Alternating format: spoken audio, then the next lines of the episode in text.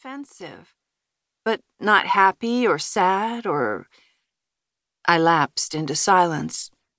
I wasn't sure what Red was, but he definitely wasn't a normal red-headed krait. He appeared to have chosen me because I had the Koaka virus, a symbiotic relationship since he lives off my blood and his venomous bite keeps the virus in check. But he had sought me out in the snow. Snakes are normally inactive in the cold. He killed a man who stole him from me, although the man also had the Koaka virus. He appears to know friend from foe, since he has never bitten anyone close to me like my mother or Kris.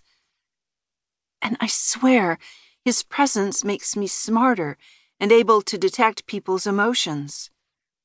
Conversely, he has never done anything I could interpret as communication. No, Mother, he may not communicate with me, but I can tell when he's disgusted with me because I can't find an answer to something he has already deduced, or interested in something I'm reading, or, like right now, that he's acting the clown, I said, certain I was right, although it would sound ridiculous to anyone listening. But after ten years of constant presence, I would wager my life on it. Maybe he wants you to address the issues. Alexa held up a hand before I could object. The final solution is your decision, and I will support you no matter what you decide. Pick a problem. Yes, Mother, I reluctantly agreed. If Alexa wanted me to discuss my fears, I would, but only to please her. The team is breaking up. Kris is like a sister to me. Adrian, a dear friend. Rich is easy to work with. And Stauffer is a good boss who understands me. That is understandable, but not uncommon in the military. People come and go as they get new assignments, promoted, or leave the service.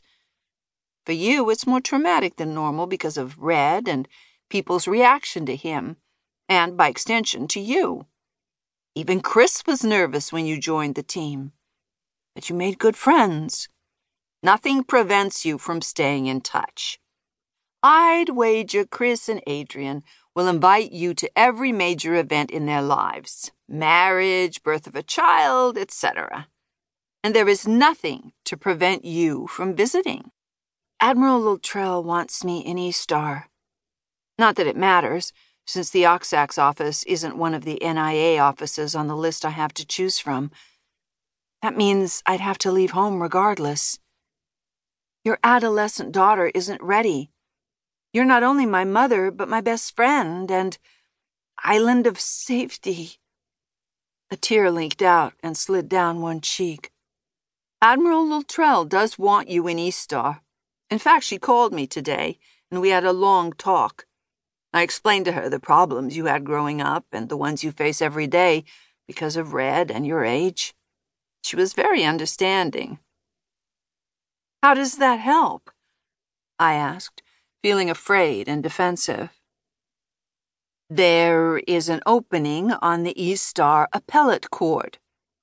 It's mine if I want it. You would move? I blurted in surprise. With or without the job. I've told you before we would always work things out together. I have nothing holding me here that is nearly as important as you. So if you still want to leave home, I'm willing to move home to wherever you want it to be. But what about an adolescent running an NIA office? Fear gripped me, and the thought had drops of sweat forming under my breasts and trickling down my stomach. Luttrell wants you there, not only because you have a keen mind, but demonstrated excellent insight during the smugglers and raiders assignments. She knows you discovered many of the significant clues that led to breaking both cases, and only you had the nerve to invoke P1A on her to find Commander Wright's involvement. Are you sure she doesn't want me there to get even for having her investigated? I asked, only partly in jest.